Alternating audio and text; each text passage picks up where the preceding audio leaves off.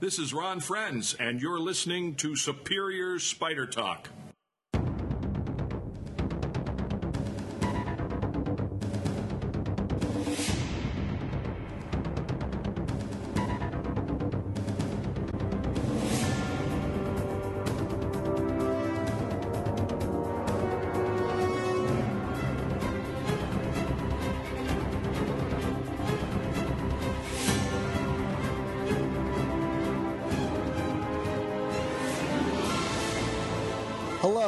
Welcome to the Superior Spider Talk. My name is Dan Gvozden, and I'm the editor of GrindMyReels.com.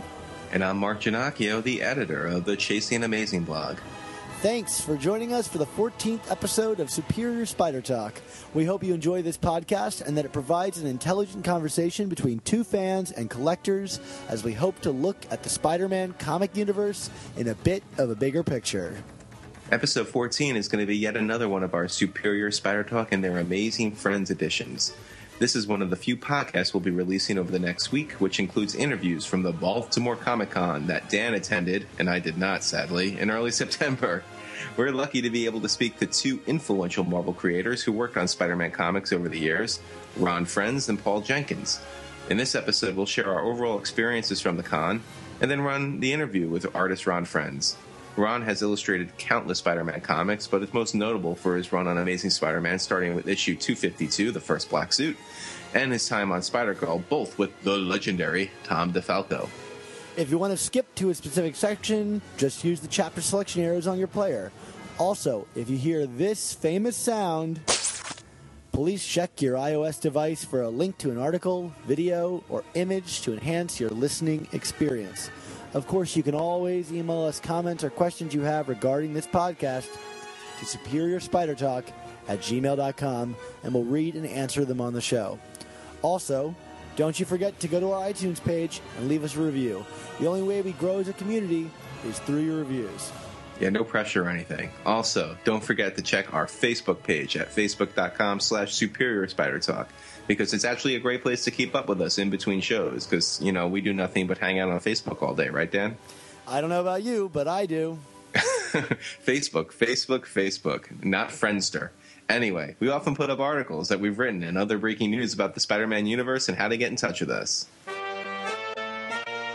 Sing! It's another Comic Con thing. It's another ever loving blue eyed Comic Con. Time for the fates of the Hollywood big brass to be decided by guys dressed like kick ass. Zing! It's another Comic Con. But first, Dan, why don't you talk to us about your experience at Baltimore Comic Con? Well, I've been going to Baltimore Comic Con for about a little over five years now, and I love it. It's one of the biggest cons, well, probably in America, but definitely on the East Coast. Probably right up there with New York Comic Con in, in terms of size. And uh, it's just really just a wonderful event. And what I like particularly about it is it really focuses on comics over everything else. There's hardly a movie presence. I know Kevin Smith was there this year, but uh, even he also has a big tie to comics. So it's really refreshing to see something that's so full of art, um, so many artists, both like new and old. Um, you know, there to peddle their wares and talk comics with you. So I always have a really great time. And I even managed to pick up about four or five issues for my collection. I'm now down to seven issues for a complete collection. Oh, what'd you end up grabbing, Dan? Uh, I got number 28, number 38, um, number 17, and another one that I can't think of right now. You know it's bad when you, you, you, you can't even remember like the great comics that you're taking off your list here. Because it, it just sounds so mercenary if you can't remember that. yeah, I know. I mean, I have them. I have them tucked away. I all I know is that I have everything from um, issue 20 up now. That's pretty good. And obviously 38, that last Ditko, that's a big one. Yeah, yeah, that was a real big one for me. Uh, 17, second Green Goblin. I, I that that for the longest time was like the old issue that I had in my collection. Like that was like, you know, because I keep all my my I have I signed all my comics in different boxes. Uh, so there's the one to 100 box. There's the two, the, the 101 to 200 box, and that issue 17 was at that front of that first box of mine for a good two, three years for a while. So that kind of has a special place in my heart. Yeah, I don't typically like to buy these things at cons. Um, you know, I get some wheeling and dealing going on, and uh, you know that's fine. Um, but the prices are usually really high. So at Baltimore Comic Con, there's a lot of aisles of really high end dealers, and their prices are pretty high for these books. But if you go digging around through some of the smaller guys who are just kind of there from little local stores, you can kind of get a little more lucky if you. But the selection is not as great. So Yeah. uh, I, you know, I look through there and, and see what I can find. But for me, the real uh, reason to go to these things are one, meeting all of the artists and writers who are there, and Baltimore has a really impressive number of of creators um, from a ton of different books, and also the cosplay at Baltimore is out of this world. There's a big costume contest on Sunday that is truly amazing. It goes on for like three and a half hours because there are just so many people in costume that they can't even like file them by fast enough. And it's just a lot of fun to see every year. And Dan, it sounds like you got some great commissions too while you were there, right? Yeah, I, I really did. Well, I, I bought a, a, a page from uh, Invincible number 96, uh, which is another book that I love to read, um, and the art from Ryan Ottley. And I got a page from him, but I also got this great commission from Alex Saviuk of Mary Jane and Peter Parker kissing in the famous upside down kiss pose. Now, did you just like randomly request that from him, or did he like like how did that happen? Well, you know, I told him like, you know, I, I collect, uh, you know, the works of art and commissions from all the Spider-Man artists that I that I meet, and I have a lot of Spider-Mans just littering my room. And you know, I thought I, I hadn't you know gotten to Mary Jane yet, and she's a character that I really enjoy, and I was trying to decide whether her or Green Goblin or whatever. But I know that Alex Saviuk's uh, Mary Jane is one of the best Mary Janes there is. And I said, well, why don't I get a Mary Jane? And he said, well, what's popular is, uh, you know, people like to get them kissing. And I was like, well, you know, how much would that be? And, you know, why not? So there I go. I got a Spider Man Mary Jane kissing, and uh, I, love know, it. I know for me, because you know Alex Saviuk uh, was did pencils on the very first issue of Amazing Spider-Man I ever purchased, uh, number two ninety six. If if I ever got him to do a commission for me, I would probably have to do something with Doc Ock panicked in the web with the giant spider reaching over him or something, some kind of homage to that cover, just because it's just to the personal connection. I'm I'm I'm in a weird way super jealous that you got to you, you got to talk to Alex and, and get him to do that for you. Yeah, it was really great. The guy before me got um, Spider Man fighting Mysterio, and it was like a recreation of issue 12's cover. Oh, and nice. it was really awesome. It made me kind of jealous because I was like, oh man, maybe I should have gone with that. But you know what? I'm really happy with what I got. He put a lot of uh, flavor in it, and hopefully it'll be in the window below so you can see what it looks like. But there's all these great little details that um, you just don't get from a lot of other people doing commissions. So I really appreciated uh, uh, getting one from him. And Dan, you got to see some of our old friends from Connecticut Comic Con, right? Did did how was how was the, the the second time around with some of them? Yeah, all of them were great. Um, I gave them all gifts. I, I uh, picked up some classic Gvozden family cookie recipe, which is quite famous, and and gave it around. I, and I handed uh, a package to the legendary Tom DeFalco, and he immediately retorted, "Is it ticking?" And then I went to JMD and gave him the same package, and he said, "Is it ticking?" In which I, I had to tell him that Tom already made that joke, and and he was like, "Well, you know, I guess Tom's faster than me." But uh, uh, yeah, everybody was really friendly. Uh, Mark's line was really long, so I had to keep it quick for him. But uh, it was nice to see some familiar faces again, and um, and they were very gracious to, to to see me, and they all said they loved the podcast and thought they turned out wonderfully. So that was really nice. That's great. So anything anything else from Baltimore you want you want to talk about before we get to Ron, or uh, is that kind of the long and the short of it? Well, I mean, it's just a really great show, and if you guys are in the area, I cannot encourage you enough to come. It really is a great ton of fun. I mean, uh, just just to walk around, even if you're not buying anything, to just see the sights. And I know it's getting bigger every year, and it's nice to bring business into Baltimore, uh, which is a city very close to my heart. Um, but the real fun stuff had to do with Ron Frenz and Paul Jenkins, who we're going to talk about uh, on each of the episodes. So, Leia, let's talk about uh, how I uh, got to dealing with Ron.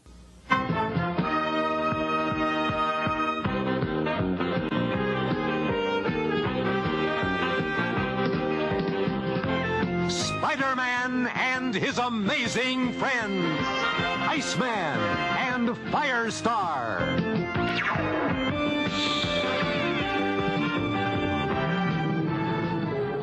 Yeah, Ron's an old friend of yours, right? Yeah, I met Ron two years ago um, at the con, um, and he gave me a free commission um, because he found out that I I understood Spider-Man so well. He, it was a comment he made because someone wanted him to do a commission, and we'll bring this up in the interview uh, where he would would write uh, "great power, great responsibility" on it, but you know, that's not the quote. The quote is, with great power must also come great responsibility. And it changes the whole meaning of it. And we got into a talk about this, and he was like, you know what, you get this. I'm going to give you a free commission. And it was probably the nicest thing that anybody has done at the con for me in all the years that I've been. And Ron uh, was exactly the same way this time. Uh, he is tr- the truly one of the biggest Spider-Man fans I've ever met, and po- the nicest guy at any of the cons I've ever been to. Yeah, and you know, for the record, I sometimes do the with great power slash great responsibility as a shorthand. I, I guess I, I hope I'm not one of the fans that Ron thinks doesn't get it. no, no, I don't think so. Because I mean, you'll hear him talk about it in the podcast because I, I, I ask him about it. But um, yeah, I don't think it was really a huge hang up for him. He just likes to discuss it because it does make a difference. I think. So, talk to me about the circumstances with this interview with Ron. Yeah, well, um, you know, I've been emailing Ron back and forth about um, possibly getting an interview with him, and uh, and he's been very helpful. And so we kind of worked it out so that after his lunch with Sal Buscema and all the others who were gonna, who were there, that uh, we would meet uh, and talk. What you're hearing is just like part of our conversation. We kind of hung out for the whole afternoon and and again, the nicest guy. And, and while you'll hear him doing some scratching in the background of this interview because he was working on his commissions, and so I got to watch him do a Captain America and a Spider Girl, and that guy is so talented and so diligent. He can do two things at once of like incredible quality. So. Uh, it was really, really fun to just spend time and get to know him a bit better. And I can, you know, if you see Ron Frenz at uh, any of these cons, like go and talk to him because he, he is he is the guy you go to the cons for. Sounds good. So, why don't we hear from Ron? Yeah, I can't wait.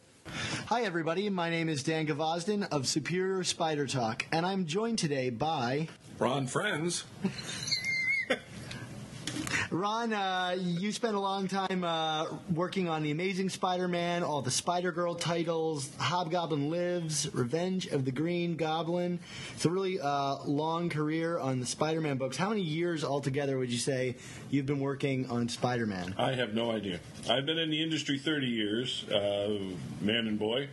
Uh, and I, we were only on the Spider-Man title, Tom and I, together like two and a half years, uh, because of Tom's philosophy of not doing the classic character, the classic villains, and creating new villains. Uh, we made quite a mess in those two years. I mean, Silver Sable, Puma, uh, characters like that were all created during that run. Um, but uh, and we worked on the the, the uh, Hobgoblin stuff and the black costume stuff. So I mean, there was a lot of that going on, and it was very active two and a half years. But it was two and a half years together. I mean, Tom came back on the book later and without me, which to this day hurts. Thanks for bringing it up, Dan. Well, but uh, but for the most part, yeah. I mean, and, and the my connection to the characters led to you know years later being asked to do uh, Hobgoblin Lives. They, they had a short list. I mean, if, if Jr. couldn't do it, they they asked me, and Jr. couldn't do it. He was too busy at the time. So I was thrilled to come on that because uh, that was something Roger, uh, who I is a dear man and who I admire greatly, uh, he had been pitching that almost since day one with any editor that would listen. And, you know, a lot of editors, their attitude was, well, so much time has passed. Is that really something that anybody's all that interested in?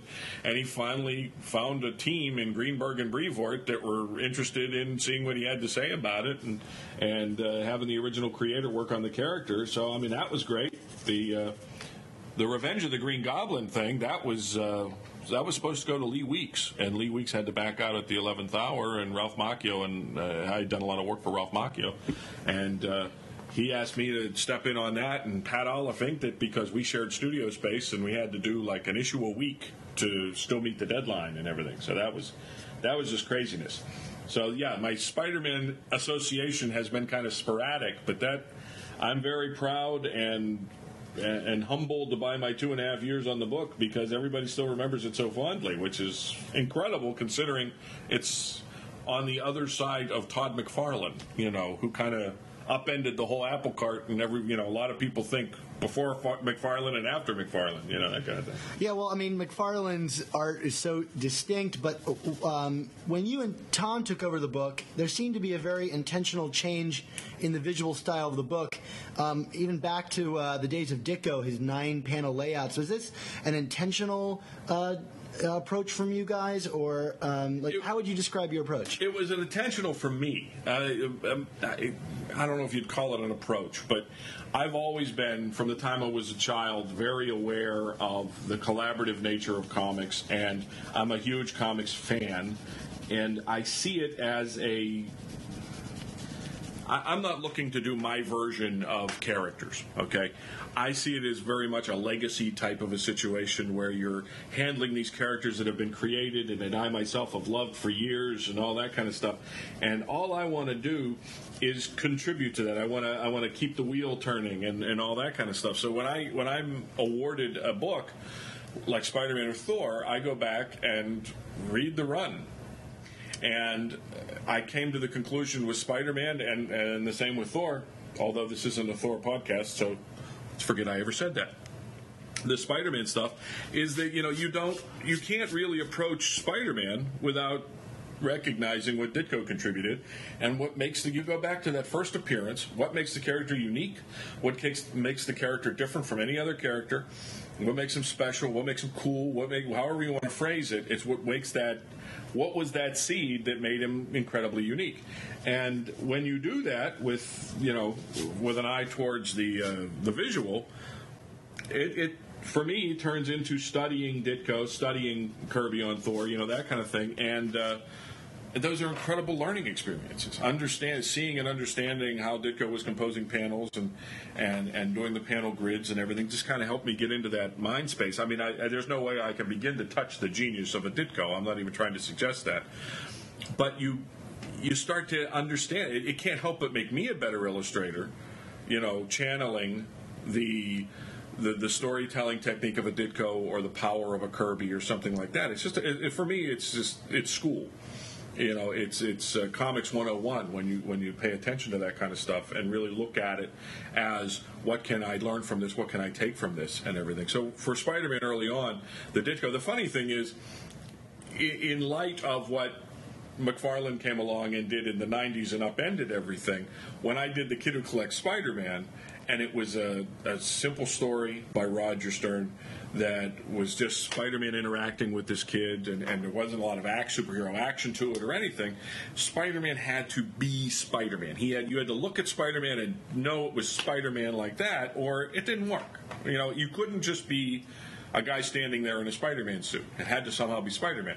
For me, that meant going back to Ditko and I looked at early Ditko, so I had the, the, the, slender build, and some of the webbing was going the opposite direction, and all that kind of like like uh, Steve used to do in the early days. Uh, Mr. Ditko used to do in the early days, and my editor was very uncomfortable with it. Uh, Danny Fingeroth had just taken over as editor of the Spider-Man titles, and he was very freaked out by it. And, and when you think about that in terms of what came later, it's it's funny but that was that was the age of people staying on model with Spider-Man. He was in he was in animation, and the Romita Spider-Man had pretty become pretty much become the model. But uh, when I did that, it was. Uh, you know, it gave people some pause. And when you look at it now, I'm sure it looks like the corporate Spider-Man, you know, that kind of thing. But uh, I yeah. recently reread that storyline, and it's one of my favorites. And looking at some of the, I even see Bagley's Spider-Man in there somewhere, and so it really it does kind of come back to that like uh, kind of look. I mean, even though you established it, you know, uh, in that in that thing, you can see a lot of other people's Spider-Mans making appearance, and maybe everybody kind of comes. I together. think you're seeing, yeah, I think you're seeing the elements that, that even Mark Bagley took from from Ditko because Yeah. it was such an intrinsic part of Spider-Man. Sure. So, um, you're Peter Parker. Um, you know, everybody kind of has their kind of distinct Peter Parker, but uh, yours is kind of a blend. Uh, who do you draw from uh, inspiration from for your Peter Parker? Uh, well, initially when I started on the book, my Peter Parker was very Ditko. It was, you know, I, I was playing with the looser hair and I wasn't doing as much of the flat top haircut and everything, but it was very much based on, on Ditko's. Um, and in fact, at the time, what was interesting is because I was so, so familiar with it and was doing, you know, I was always look at Ditko's profiles and his and his faces and everything. Uh, at the time, there was this young actor that people would ask me, and it's always it's always cool about comics is the comics, even though they're a visual medium, you ask any fan who should play a particular character, you'll get as many different answers as there are fans who are looking at it. Because even though it's visual, it has that open-ended. Uh, you you can project onto it. You know what I mean? So everybody had their own opinion about who should play Peter Parker, and some of them I went, oh yeah, I could see that, and other people I went, that's not even what he's supposed to look like, you know, that kind of thing. But for me, the the one that I would mention quite often, and people would go, what the hell are you talking about? Tom Hanks.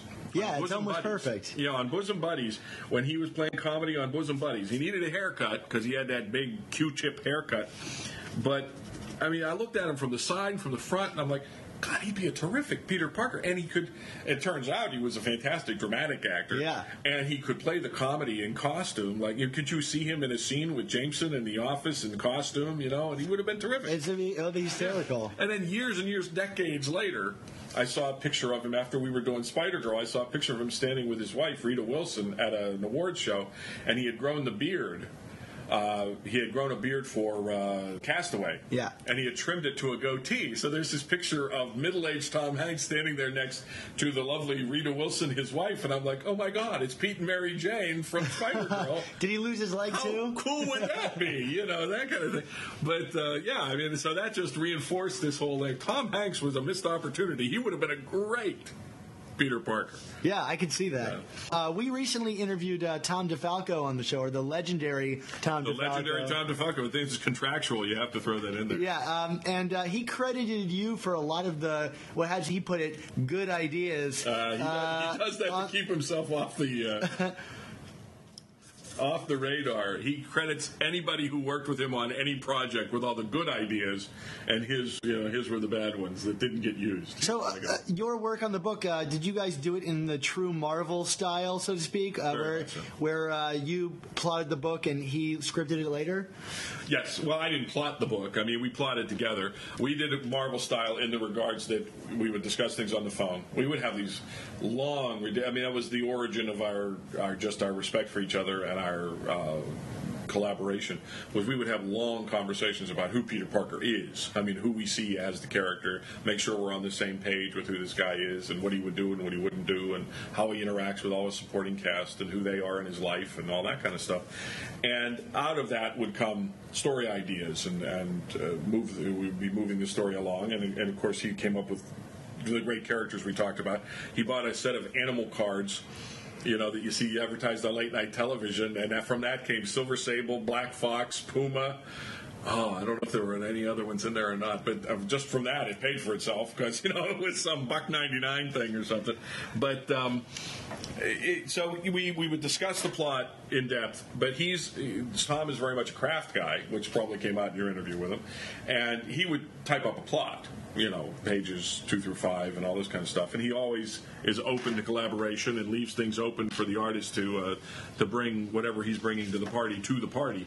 But um, so it wasn't one of those things like it wasn't like we, we hear about with Ditko and Stan, you know, where Tom didn't know what he was going to get until the pages came in or anything. We were very much working as a team, but uh, he did. We did work plot script, and I did feel very uh, valued and, uh, and and respected, and uh, that my input was you know being considered and all that kind of stuff. We didn't have any problems like that.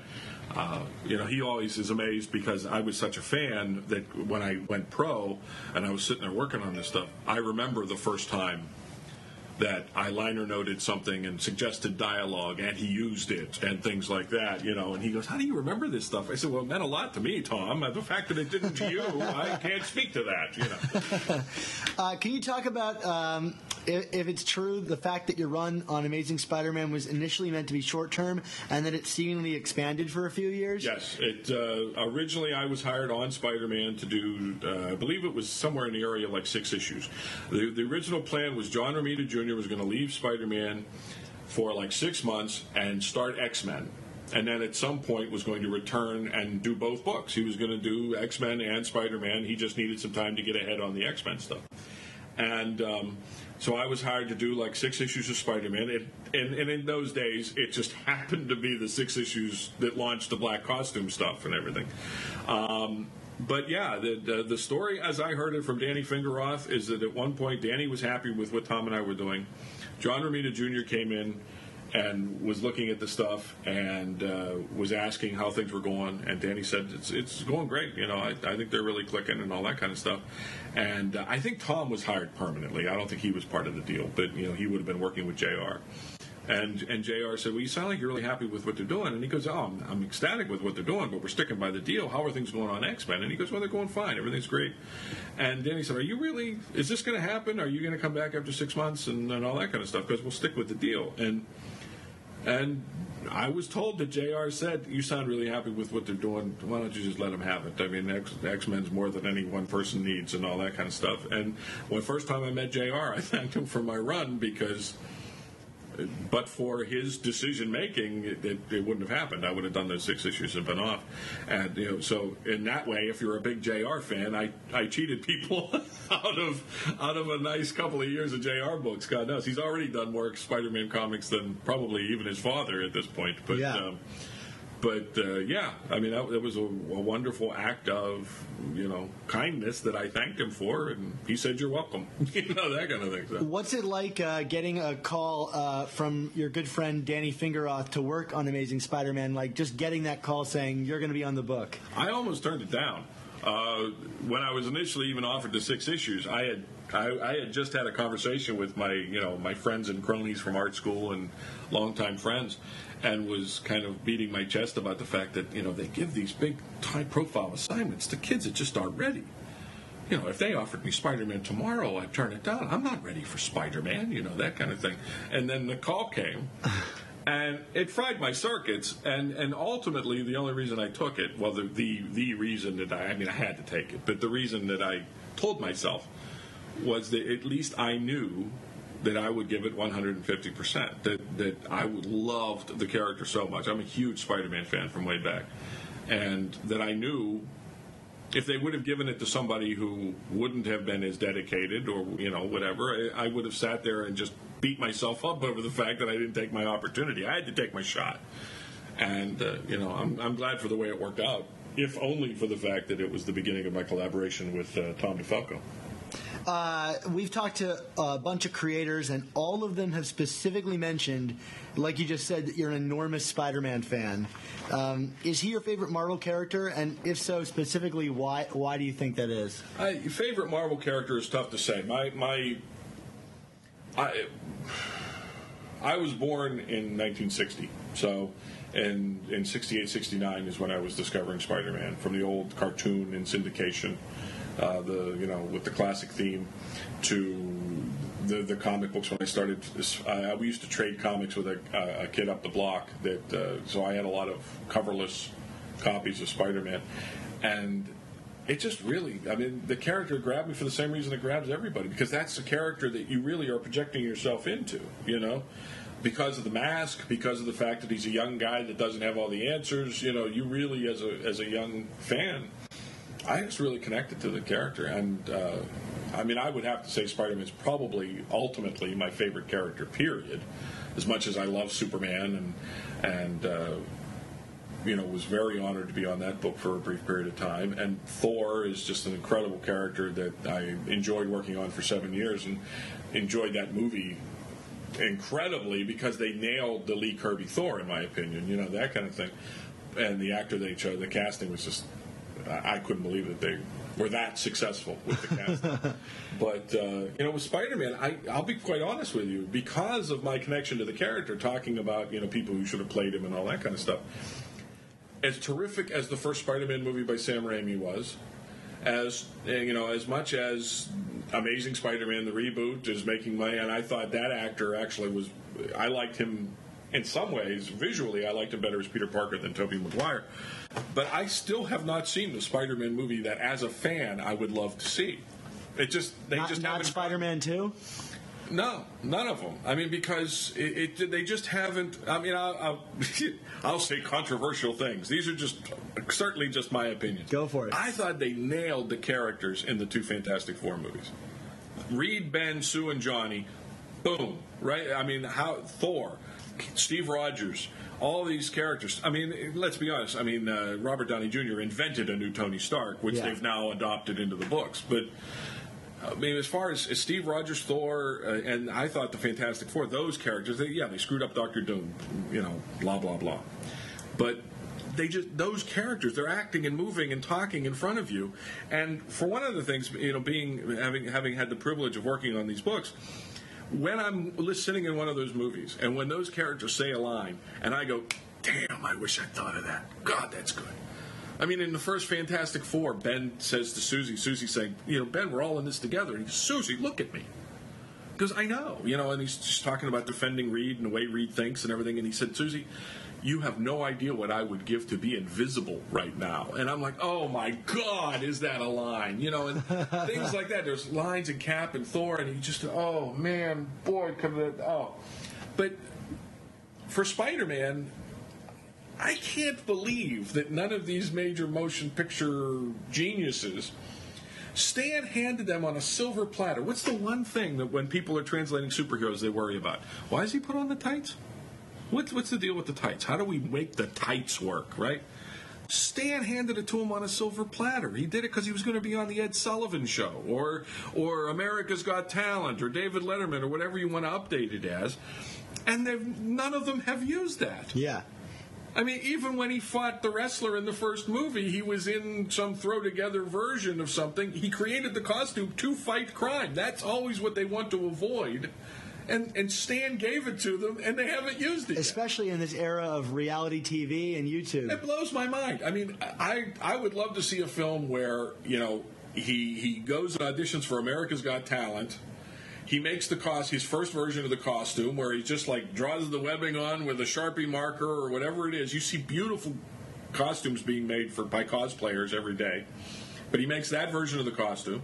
He gets his agent Max at the wrestling thing, and Max is processing his money for him and stuff. They're doing appearances, as it says in the original Origin of Spider-Man story. He became an overnight sensation. He made more than one appearance. As the money comes in, he upgrades his costume, and you can, if you want to do the die-cut webbing, do it then. You know Yeah. that kind of thing.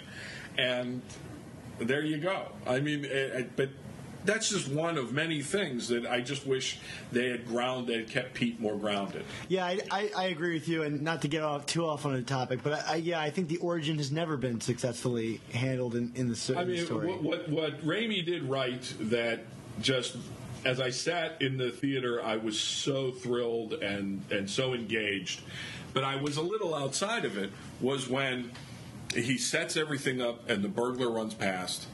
And Pete's feeling vindictive because the guy ripped him off, the promoter ripped him off, and the promoter says, You could have stopped the guy. Why didn't you stop the guy?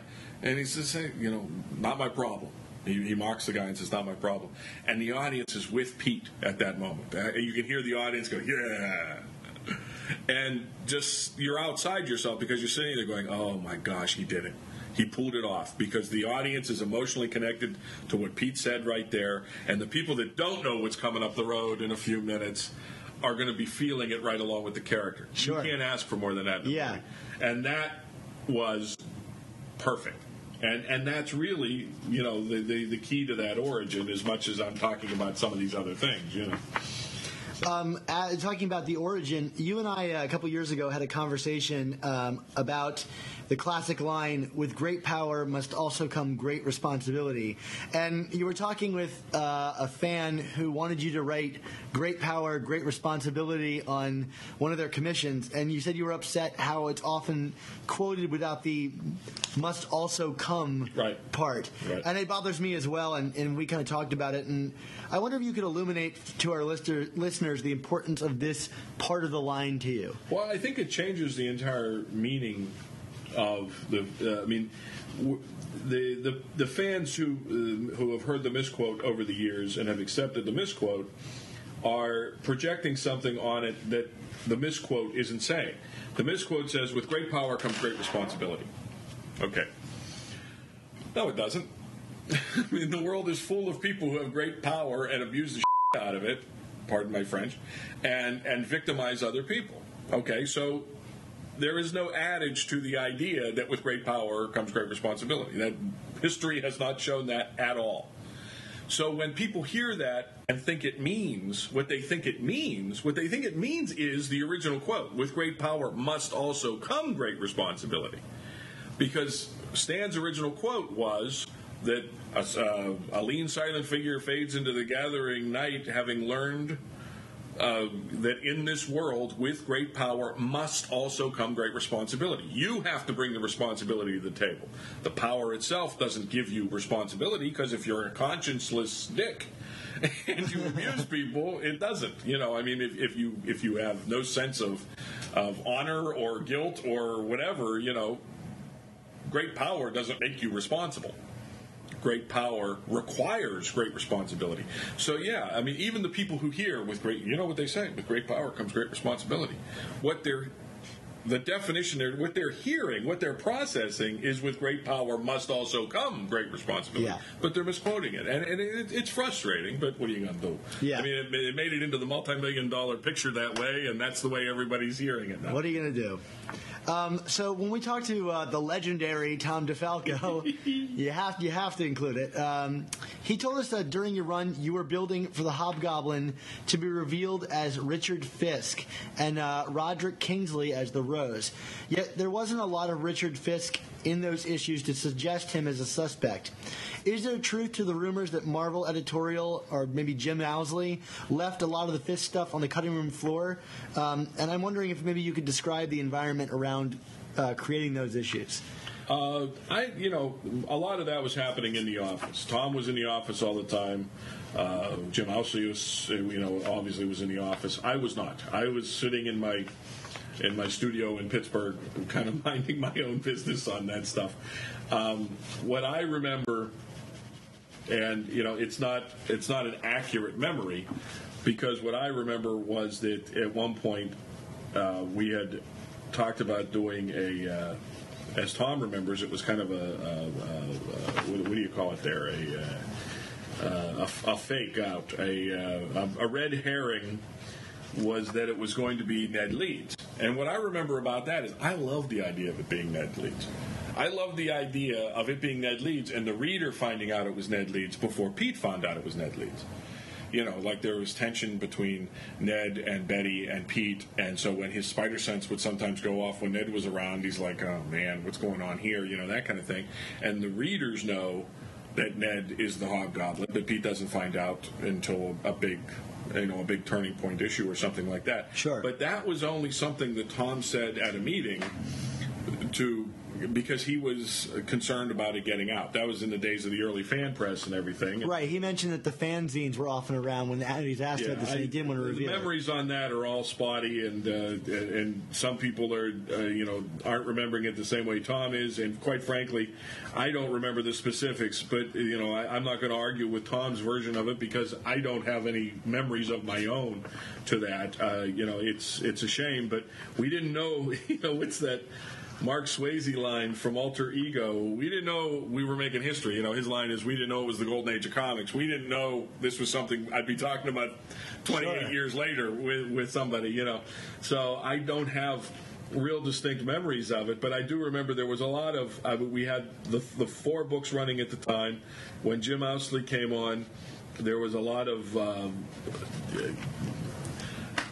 discussion and disagreement about what the tone of the Spider-Man books were. What you know, he he came in and, and hired Peter David, and they did the the, the Sin Eater stuff, and uh, you know there, was a lot of books reacting to what were going on in other books. There was less communication between the books than there were when Danny Fingeroth was there. And uh, I mean, I, I remember one thing. I believe it was in 275 because there was a scene in. And it was it was uh, Peter David's one of Peter David's first high profile professional gigs, and and of course you know Jim Owsley was very smart for giving him the shot because Peter David turned out to be Peter David, you know. And nobody's arguing that point. But at the same time, there was a scene in the original Sin Eater that was kind of an important scene where Pete is uh, Spider-Man is fighting the Sin Eater, and Sin Eater fires a shotgun, and he jumps straight up, and there's people standing behind him that get shot, and a lot of us who had been working on the books for a while said, "How the hell did that happen?" I mean, that's just we've never seen Pete make a mistake like that before.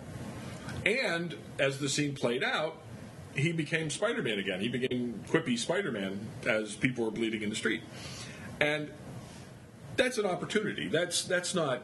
Oh my God! How could he do that? We have to make sure that, that we have to tell a story where that was an android or something like that. We didn't want to do that, but in 275 there was an opportunity to have him talking to Mary Jane about all this, you know, darkness that was coming into his life that, you know, uh, isn't stuff that necessarily, you know, they weren't the kind of stories Tom and I might necessarily tell. But it was an opportunity to have Pete react to it for our readers and to take a, a breath and to have him actually say to Mary Jane, you know, I fought this lunatic called the Sin Eater and I screwed up and I jumped straight up and people died. And she goes, Well, you can't blame yourself for that. he goes, That's not the worst part. The worst part is I started making jokes I'm trading puns with a lunatic like Sin Eater while people are bleeding in the street. You know, we just had him come out and say it, and and, and it didn't.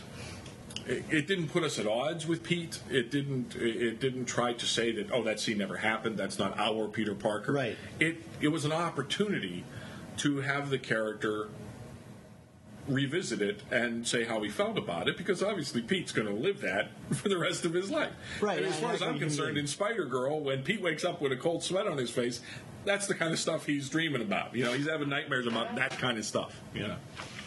Um, what was it like working with Roger Stern on uh, Hobgoblin Lives so many years later, um, and coming at it from the angle of introducing the Roderick Kingsley brother angle um, that Tom DeFalco told us he was so against? Um, did you feel odd going over this ground again so many years later? I, I won't lie. I when I heard that they had that he, he, had finally found. I, I, got a call from like Glenn, Glenn Greenberg or uh, uh, Tom Brevoort or something, and they said, you know, we're we're doing Hobgoblin Lives. Jr. can't do it. You're on the short list. You know, it was either you or him. Are you? Is this something you have time for? Is this something you're interested in? I said, well, I absolutely am interested. I, but my, I'll be honest. My first reaction was, "We're really going to do this finally," you know. And he says, "Yeah." And I said, "Is it, is it the same? Uh, is Roger returned to his original idea that it's the the, the twin?" And he goes, "Oh yeah, yeah." And I'm going, "Okay." You know, and I called Tom and I heard Tom's opinion about it all. He just thought it, too much time had passed and there was no point in revisiting it and everything. My attitude from the very beginning was, you know, I, I, wasn't in direct conflict with Tom, but at the same time, I was curious to see how Roger was going to handle it. And here's what happened I get the plot, and I read the plot, and it's wonderfully structured. All those characters from that old run of books are reintroduced in a way that would not be confusing for somebody that didn't read the original stuff all their relationships to each other in the first issue were all covered. You know, he did a. It was really tightly plotted. I just kind of came in and tried not to screw it up, and I thought it was incredibly effective. I, I, I said, Tom, in my opinion, Roger pulled it off. I mean, it's it's self-contained, it's well told, it has action scenes in it. You know, I, I, I had no problem with finding out that the real Hobgoblin had been out there letting uh, what's the character's name? Jack O' Lantern. You know, uh, letting him uh, Jason Macendale, yeah, letting Macendale be the be the you know be the face of Hobgoblin for a while. That scene where he comes into the prison and gasses everybody and, and kills Macendale and everything. I, I thought it was very effective. I thought it was very cool. And uh, so, no, I didn't have a problem with it. And, uh, you know, it, there was the issue that Roger had never really had much of a chance. There were some. I, I'll be honest. When when we originally when we took over the book, and I said, you know, are we going to go with Roger's idea? And Roger's, I, you know, Tom kind of didn't give Roger's idea even at the time He's due. He said, no, it's his evil twin. Now Roger maintains that they're not twins. Uh, they're brothers, and they look very much alike, but they're not twins. I don't really. I mean, come on, Rog. I love you dearly. I really do, and I respect the hell out of you. But how are you going to fool people if you're not identical twins? If you're identical twins, it's a it's it's a hard sell. But one was bald and one wasn't. Well, Ah. that's what I'm saying. You know, they have to be at least twins. Yeah, I no. When we used them in Spider Girl, we made it very clear that they're at least twins, and that's how they were able to fool people. Uh, but you know, I mean, it is a shame that some of Roger's original intentions, you know, didn't get played out and all that because that's the thing. I mean, he left the book before he was able to really bring that home as a real clue. Eh, but it was, the stuff that he says is in there. Even as a fan, before I took over the book, I wasn't getting it. Yeah, 250 has got like one page that hints that he has a brother has a and that he's not who you And think well, he is. Well, yeah, but he also supposedly, if you watch scenes, there are scenes like where, he pulls a gun on somebody, where he's acting more of a hard ass, and then there's scenes where he's more. Well, yeah, the original interpretation of him, he's like, oh, it was Daniel all along. Yeah, there was yeah. all that kind of stuff, and but I, as a fan, I, I didn't pick it up when, when Tom said, you know, How could you? When Tom Tom said uh, the evil twin thing, you know, well, I'm going to give Roger his due. I mean, if it's in there, it's in there. Yeah. If he would have been able to play it through the way he wanted to, I'm sure it would have worked just fine, and I would have been like everybody else, going, "What? Wow, that's cool," you know, that kind of thing. But when Tom, you know, kind of threw it threw it out as, uh, "Oh, it's it's uh, Roderick Kingsley's evil twin," I went. Where's that coming from? Because Yeah. I didn't get it at the time. I Who was- is, who is Roderick Kingsley? I mean, I completely write it off to my own ignorance. You know, I, I really don't hold Roger responsible for the fact that a rockhead like me didn't pick up on his clues or Sure. anything like that. But I enjoyed doing the, the dynamic of the two brothers in Spider Girl. I mean, when we, when we brought him back in Spider Girl, I, I enjoyed the hell out of that. It was my idea. We were going to do a fashion story. I wanted to do something that involved high fashion. And we had Daniel Kingsley out there, so we used Daniel and kind of made him, a, you know, played him up the way he had always been written yeah. and uh, and we never really intended to do Roderick coming back. Uh, that was not our intention at the time. We did one flashback panel of of Roderick as Hobgoblin in that Daniel story, and the drums started beating. The fans were sure we were. you know, they, they were so positive that we were foreshadowing the fact that Hobgoblin was Here he comes. and we weren't. We just weren't. We had no intention of doing it. But then at one point, Spider Girl was one of those books. It was always on the bubble. And anytime an editor came along and, and inherited the book, they said, "What can we do? What can we do to try to do something more high profile? What can we do to connect it a little bit more to the Spider-Man universe?" And and I had one of those phone calls with Tom, and Tom said, "You know, Molly's wondering what we can do to." I said, "Tom, why don't screw it? Why don't we just do Hobgoblin and see if that brings up our numbers. You know, see if that brings some attention. Unfortunately, because dead, hardcore Spider-Man fans, I talked to a lot of them at shows, and they're like, "Oh, I loved your run on Hobgoblin." I said, "Are you are you reading Spider-Girl right now?" Well, that's not real continuity, is it? I'm going. What's real continuity? You loved our Hobgoblin stuff. It's Tom DeFalco and Ron Frenz doing Hobgoblin. Give it a try. You might actually like it. In 80 years, what are we going to be doing with Spider-Man 2099? Yeah, I mean, because it's he's you know we wrote him as a badass. We we wrote him as a, the biggest badass in the world from the six one six universe comes to. Uh, a Mayday Parker, slightly more Mister Rogers' neighborhood type world, and makes a mess. I mean, you know, we did that the, those couple of pages where he, he took out Raptor and he took out uh, the Lady Hawks and he took out all these people and hung them on a fence you know, to call out Spider Girl and all that kind of stuff. And I was enjoying the heck out of it. I, I enjoyed that. Are there uh, any specific issues from your initial run that you're uh, specifically proud of, or under or you think that are underrated or underappreciated issues? Underrated and underappreciated? Absolutely not. Because I am, here we are. You know, we're sitting in a very nice hotel room in uh, Baltimore talking about them all these years later. So un- unappreciated, absolutely not. Some of my favorites, I you know, uh, are, are are personal uh, to me. Because usually they, they because they the germ of the idea might have been mine originally, and I might have pitched it to DeFalco and things like that. Uh, Whatever happened to Crusher Hogan was something that I pitched Great story. uh, because I always, you know, I was always wondered whatever happened to that guy. You know, that, that, we could do something with that. that. That's a story, right? Yeah. And DeFalco and I started talking about it. I loved what Tom did with it. What I really loved about it, though, is everybody knew that the, that issue was coming out, and it was the, the point of that issue was whatever happened to Crusher Hogan. So the shot of Manslaughter Marsdale standing over Spider-Man's unconscious body on the cover, they they assumed that was Crusher Hogan. he suddenly changed Yeah, his he became a bad guy, and he, was, you know, like, well, you only see the back of his head. But Yeah. yeah. his hands are brown. Yeah. So, uh, which is funny anyway, because uh, Manslaughter Marsdale was not supposed to be a black guy. In the pencils, he has a shaved head. Remember Bull from Night Court? Yeah. Uh, Richard uh, Moll. Richard Moll. He was he was supposed to look like him. He was supposed to be a shaved-headed white guy because he had this surgery that deadened his nerve endings and Yeah. all this stuff. And I got a call from uh, Joe Rubinstein, and he goes, "What do you want me to do with the hair?" Because I had just kind of indicated it like half a crosshatch or something. Yeah. Right? He goes, "What do you want me to do with his hair?" And I said, "Handle it however you see fit." I mean, I'm thinking of it. You know, you can even lay in a zip, a dot zip or something, because it's supposed to look like a shaved head. Sure.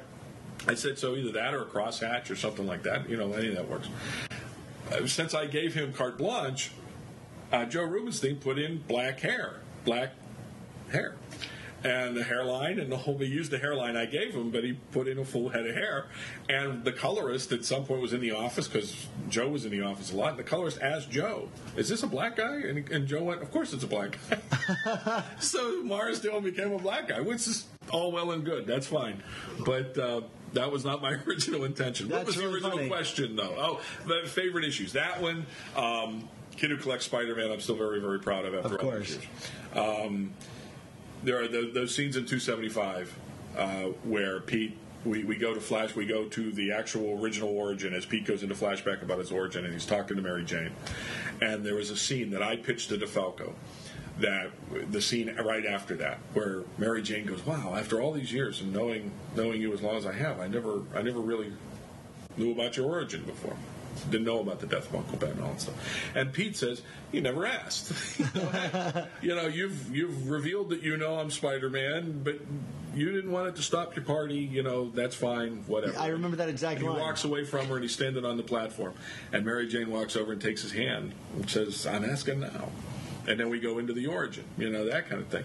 And it was just a simple little character bit, but I thought, you know, Pete would have some re- reaction because just in the original plot that we had talked about was, you know, Mary Jane asks, "How'd you become Spider-Man anyway?" And he tells the origin, but you know, Pete is he's so alone, and finding out that I'm actually choking up talking about the character.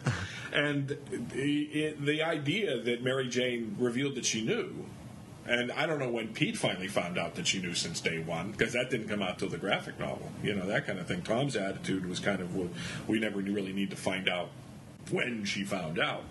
But, you know, Gerry Conway and Alex Saviuk decided, oh, it was that night that Uncle Ben got killed. She saw him go out the window. She knew from day one. Does know? that fit with? Uh, but y- I don't know if they worried about that or not. To tell you the truth, sir, I, I really don't know what they checked as far as continuity, but uh, it works for me. You know, I don't care. do you feel like you uh, accomplished what you wanted to while you were on the title?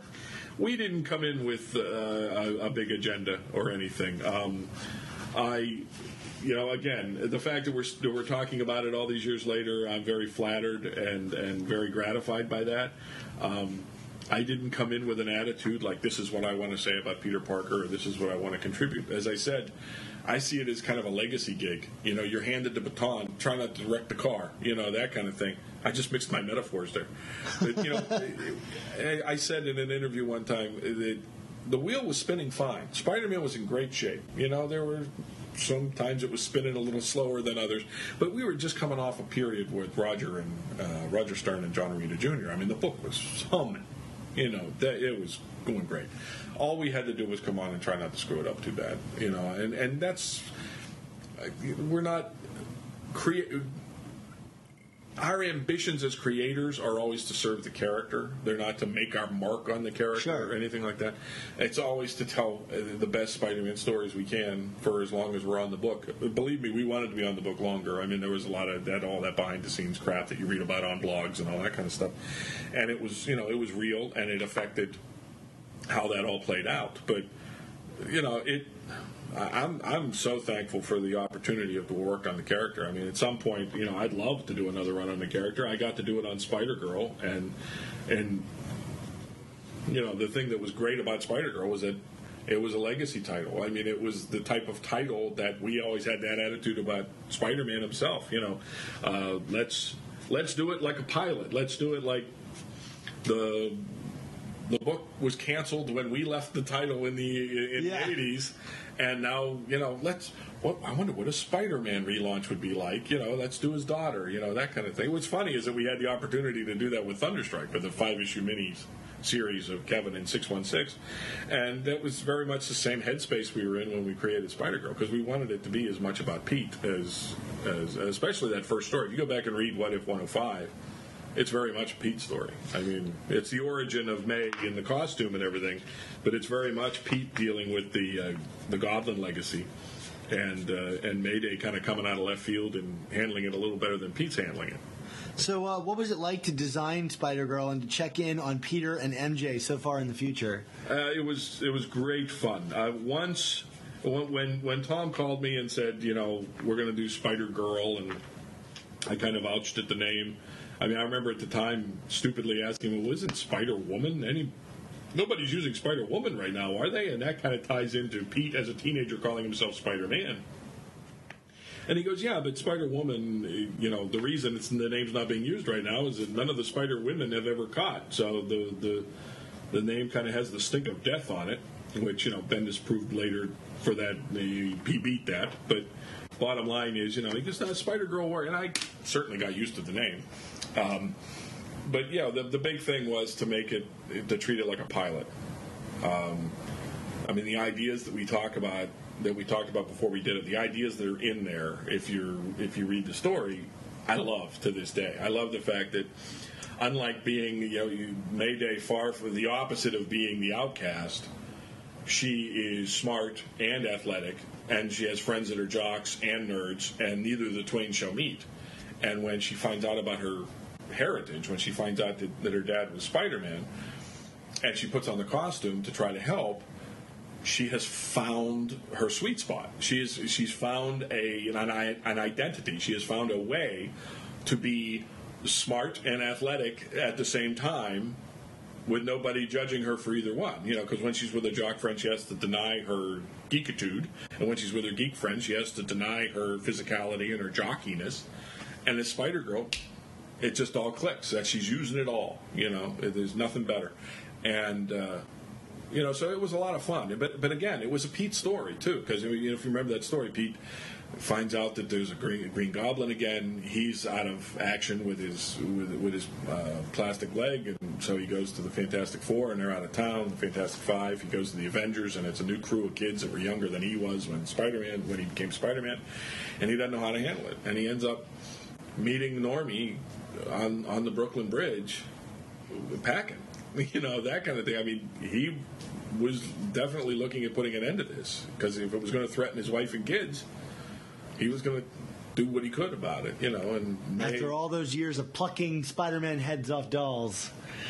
Yeah, yeah. I mean, that, that's the thing because that's that's what we were dealing with. That's what we were coming out of Yeah. after all those years. We were projecting from that place, Right. So that's why he had the you know the, the tattoos and very f- Cape Fear, you know, the Yeah. honor thy father, kill the spider tattoos, and, and all that kind of stuff. I mean, I, it was it was it was a pretty cool story, and I to this day I look back on that, and it's probably one of my favorite Spider-Man stories that we did. To go back to your other question, because I I thought we. Uh, accomplished a lot in that short story, and obviously some people agreed because it turned into a 13 year series. You know? Yeah, I love I loved reading it um, and catching back up with it. Um, speaking of like redesigns and and and stuff, uh, I found this image of a proposed costume design you made for the new Spider-Man, a new Spider-Man costume, and it looks almost identical, or if not exactly identical, to um, Miles Morales' costume in the Ultimate Universe. Do you, is, it, was that an intentional thing from them, or did they ever contact you about that? No, they. I, I've never been contacted. My, I would say there's very little chance that anybody saw that, and I don't know. If, I don't know if you're thinking of the same one I am or not. The V cut uh, in the black with the red webbing. Oh, and it was mostly black, wasn't it? Yeah. Because there's another one out there, somebody circulating on the web. There was a design that I did that looks kind of sort of like what they're using for Kaine now as Scarlet Spider. Mm-hmm. And they're going, I wonder if they use this. My guess is that they didn't they didn't see those designs, or if they did and it was in the back of their head, they're not even aware of it. Sure. Because it is just so true that you know I it, people say great minds think alike, and I'm not putting myself in that category, but people come up with ideas. You can't assume that they saw yours and everything. You know, I would love to believe that the scene in the Avengers where you see the helicarrier take off out of the water. At first, they think it's a regular aircraft carrier, and it takes off out of the water. We did that in a miniseries called uh, Hercules in the Heart of Chaos. We were the first ones to establish that because it always occurred to me that would be really cool. How do they land this thing? It doesn't have a bottom on it that looks like it could land anywhere. Sure. And I said, wait a minute, it's an aircraft carrier. It lands in the water. So we did this three issue miniseries of Hercules that no, nobody ever saw, where he he worked he's working with Shield. Well, maybe Mark Millar saw it and put it in the Ultimates. I I don't. Oh, he did it in the Ultimates. Yeah. Oh, so that's where they uh, they saw it for the movie. Maybe. Maybe we- he saw it in yours. I don't know. I, I, I wouldn't even say that necessarily, but I, I when I saw that in the trailer for the Avengers, I went, I wonder if somebody saw that. I till this moment I was unaware that they did it in the Ultimates. Okay. Yeah, yeah. Okay, all right. Um, one of your books that I really like that I I don't see a lot of people talking about um, online or in comic book shops, and maybe because it's just old now. But um, Peter Parker's Spectacular Spider-Man number eighty, the I Cover the Waterfront issue, Mm-hmm. um, that focuses on JJJ uh, having his own story. Right. What was it like drawing a, a story from his perspective? Do you alter your tone when dealing with something like that, or Um, it- again, that, that was, as I remember, that was a Bill Mantlo story, and Bill did very tight plots. So it was, uh, you know, the even though even working Marvel style, if the person plots tight enough, it pretty much dictates uh, a lot of the pacing and a lot of the, the storytelling and stuff. And I, I tend to remember that one being kind of that case. I, it was just another case of me trying not to screw it up and giving him what he was asking for. Um, I know I enjoyed it. I've always loved the uh, the character. I've always loved jo- uh, Jonah. I've, I've loved the fact that, uh, as I've read the comics over the years, that he became such a three dimensional character, and this only you know added to that. It was one of the first jobs that Tom DeFalco hired me to do because he was the editor on that job. Um, and you know, as much as I, it sounded like maybe I was crapping on uh, Raimi's Spider-Man, which I didn't, I didn't intend to do. It might have sounded like I was. Uh, the casting of J.K. Simmons is, is, is Jonah Jameson, and the casting of the, and I don't think I can't think of her name right now, but Aunt May.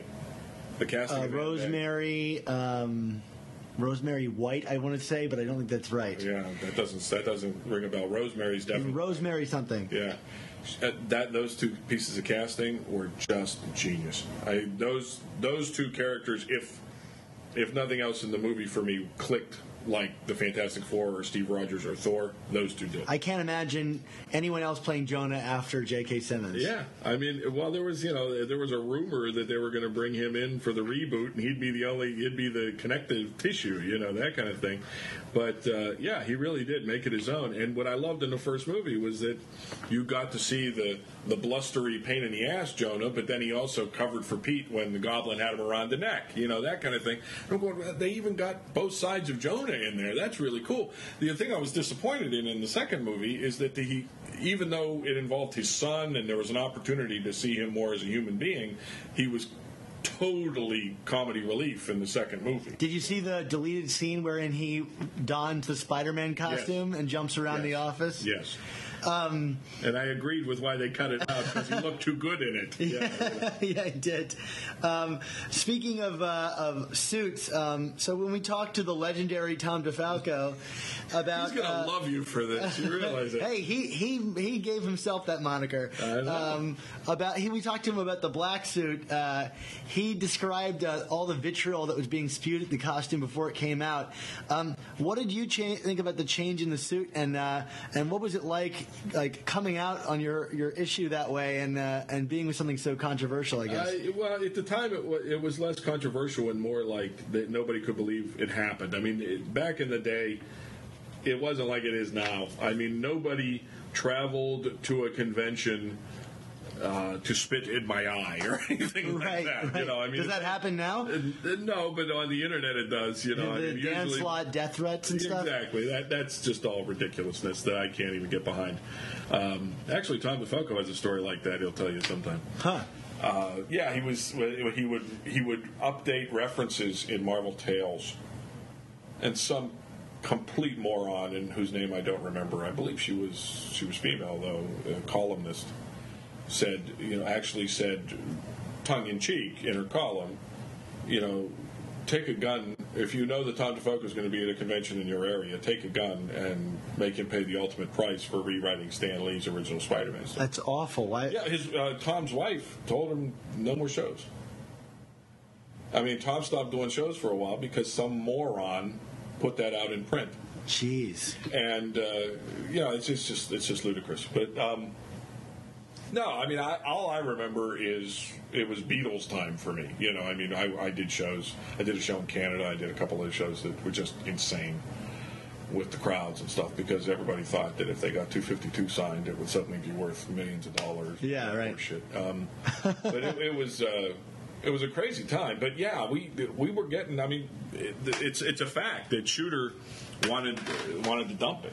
You know, I mean, we were getting so much negative mail that uh, Shooter came into a Tom and said, "Bring it in in 252 and get the hell rid of it in 253."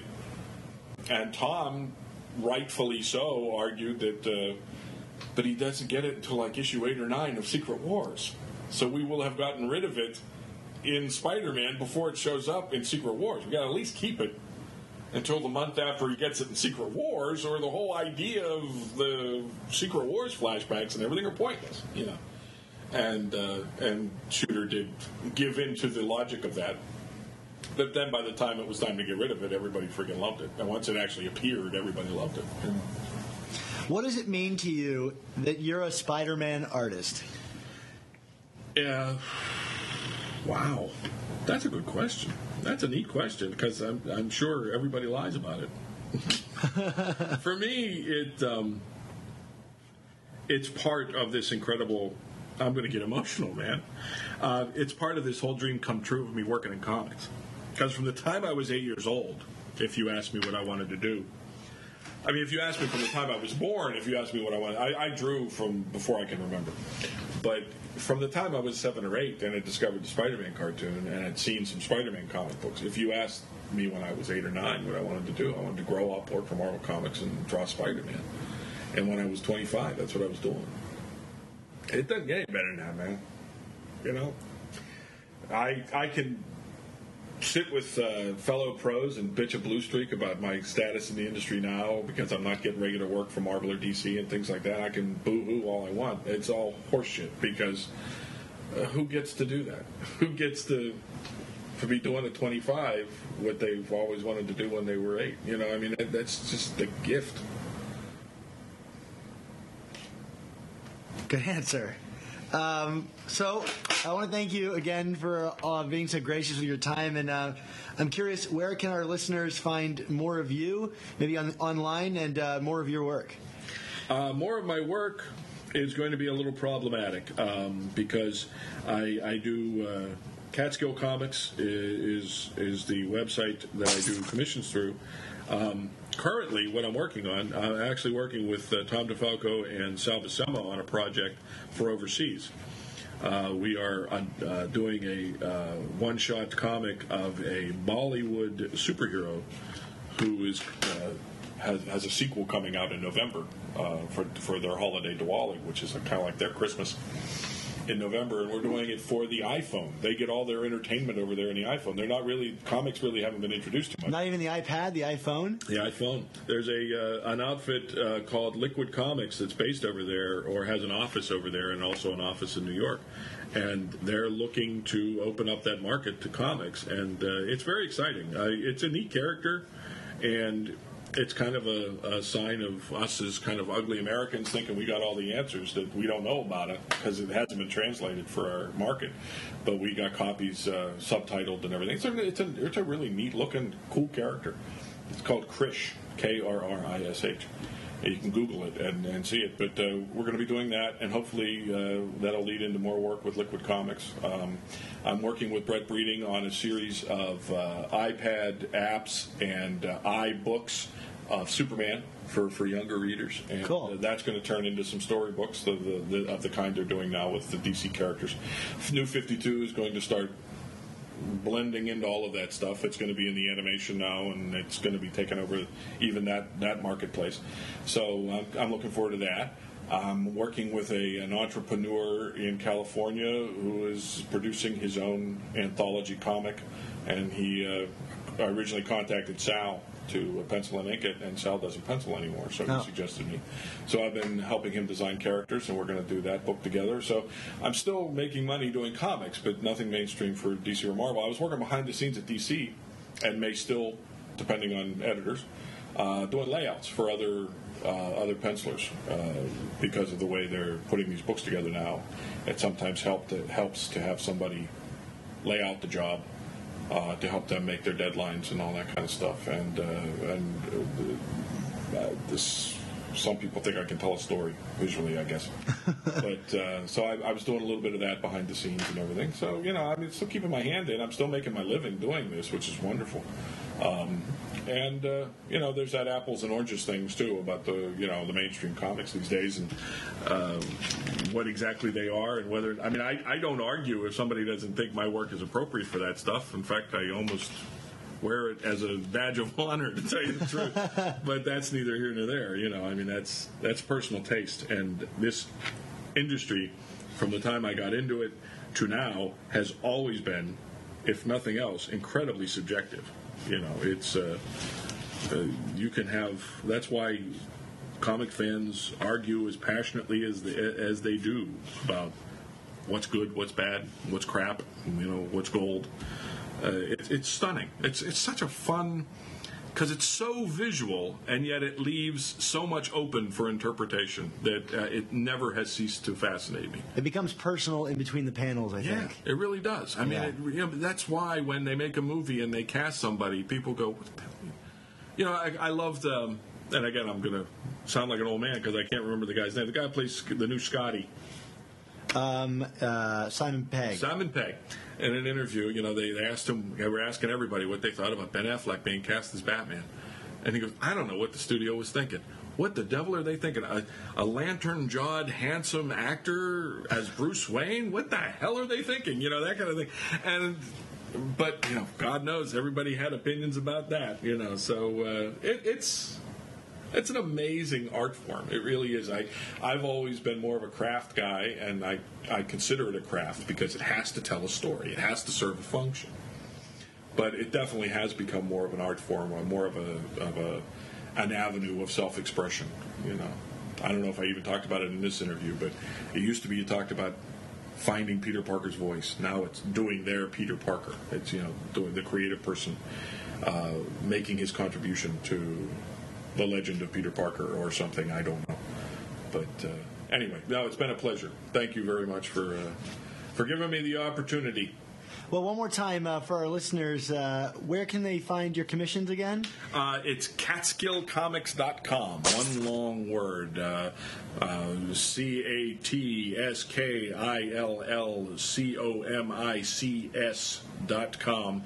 And it's uh, run by a gentleman named Scott Kress. And uh, he sells what original, what little original art I have these days, and I do commissions through him. Great, and we'll put a link right in the podcast here for you listeners. So thanks again, Ron, for the time. It was a real pleasure. Thank you very much, sir. Appreciate it.